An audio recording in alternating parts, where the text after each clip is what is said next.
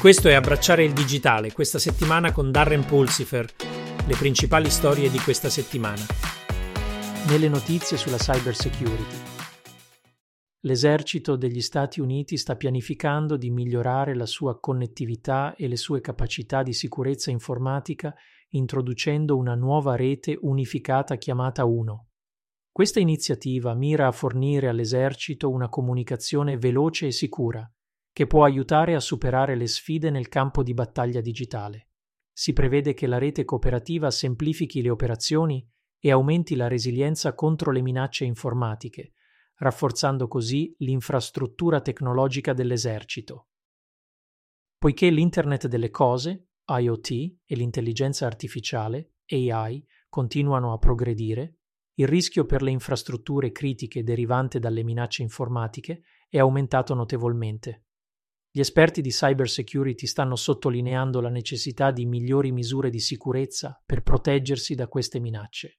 Essi si affidano all'integrazione di AI e apprendimento automatico per migliorare il rilevamento e la prevenzione di nuovi attacchi informatici.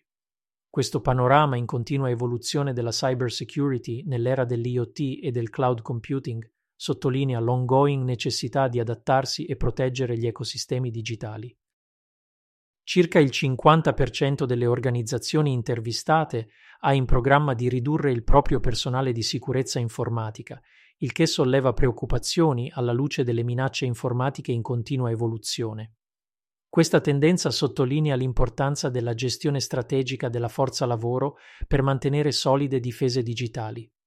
Nel frattempo, alcune altre aziende hanno bisogno di aiuto per trovare candidati adatti a riempire le loro posizioni di sicurezza informatica vacanti.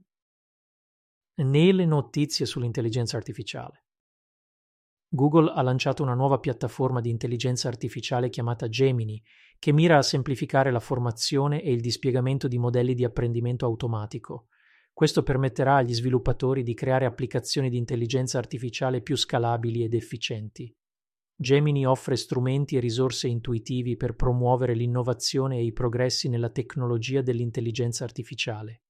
Attualmente si rivolge a tre offerte: Nano per i telefoni, Pro per i data center on-premise e Ultra per un cloud pubblico basato su cloud fronteggiato da Bard.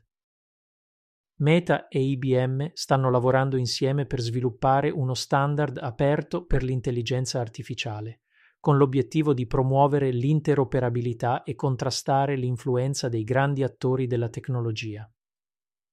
Nutrendo un approccio più collaborativo, sperano di creare un panorama competitivo che incoraggi l'innovazione e la diversità nella tecnologia dell'intelligenza artificiale. Il CEO di OpenAI, Sam Altman, ha sottolineato l'importanza di uno sviluppo responsabile dell'IA dopo che un dipendente è stato licenziato a causa di preoccupazioni relative al possibile abuso della tecnologia AI. L'incidente mette in evidenza le sfide in corso nell'industria tecnologica riguardo all'etica e alla governance nell'intelligenza artificiale.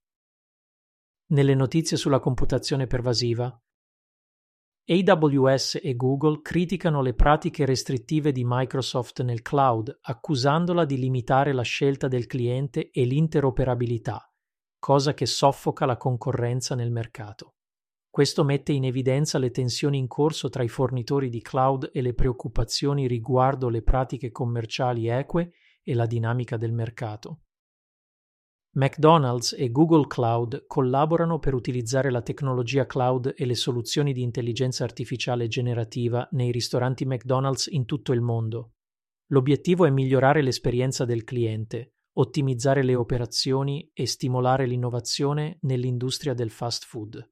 Integrando le tecnologie avanzate di Google Cloud, McDonald's mira a rimanere all'avanguardia della trasformazione digitale, fornendo servizi migliorati ed efficienze operative nella sua rete mondiale di ristoranti.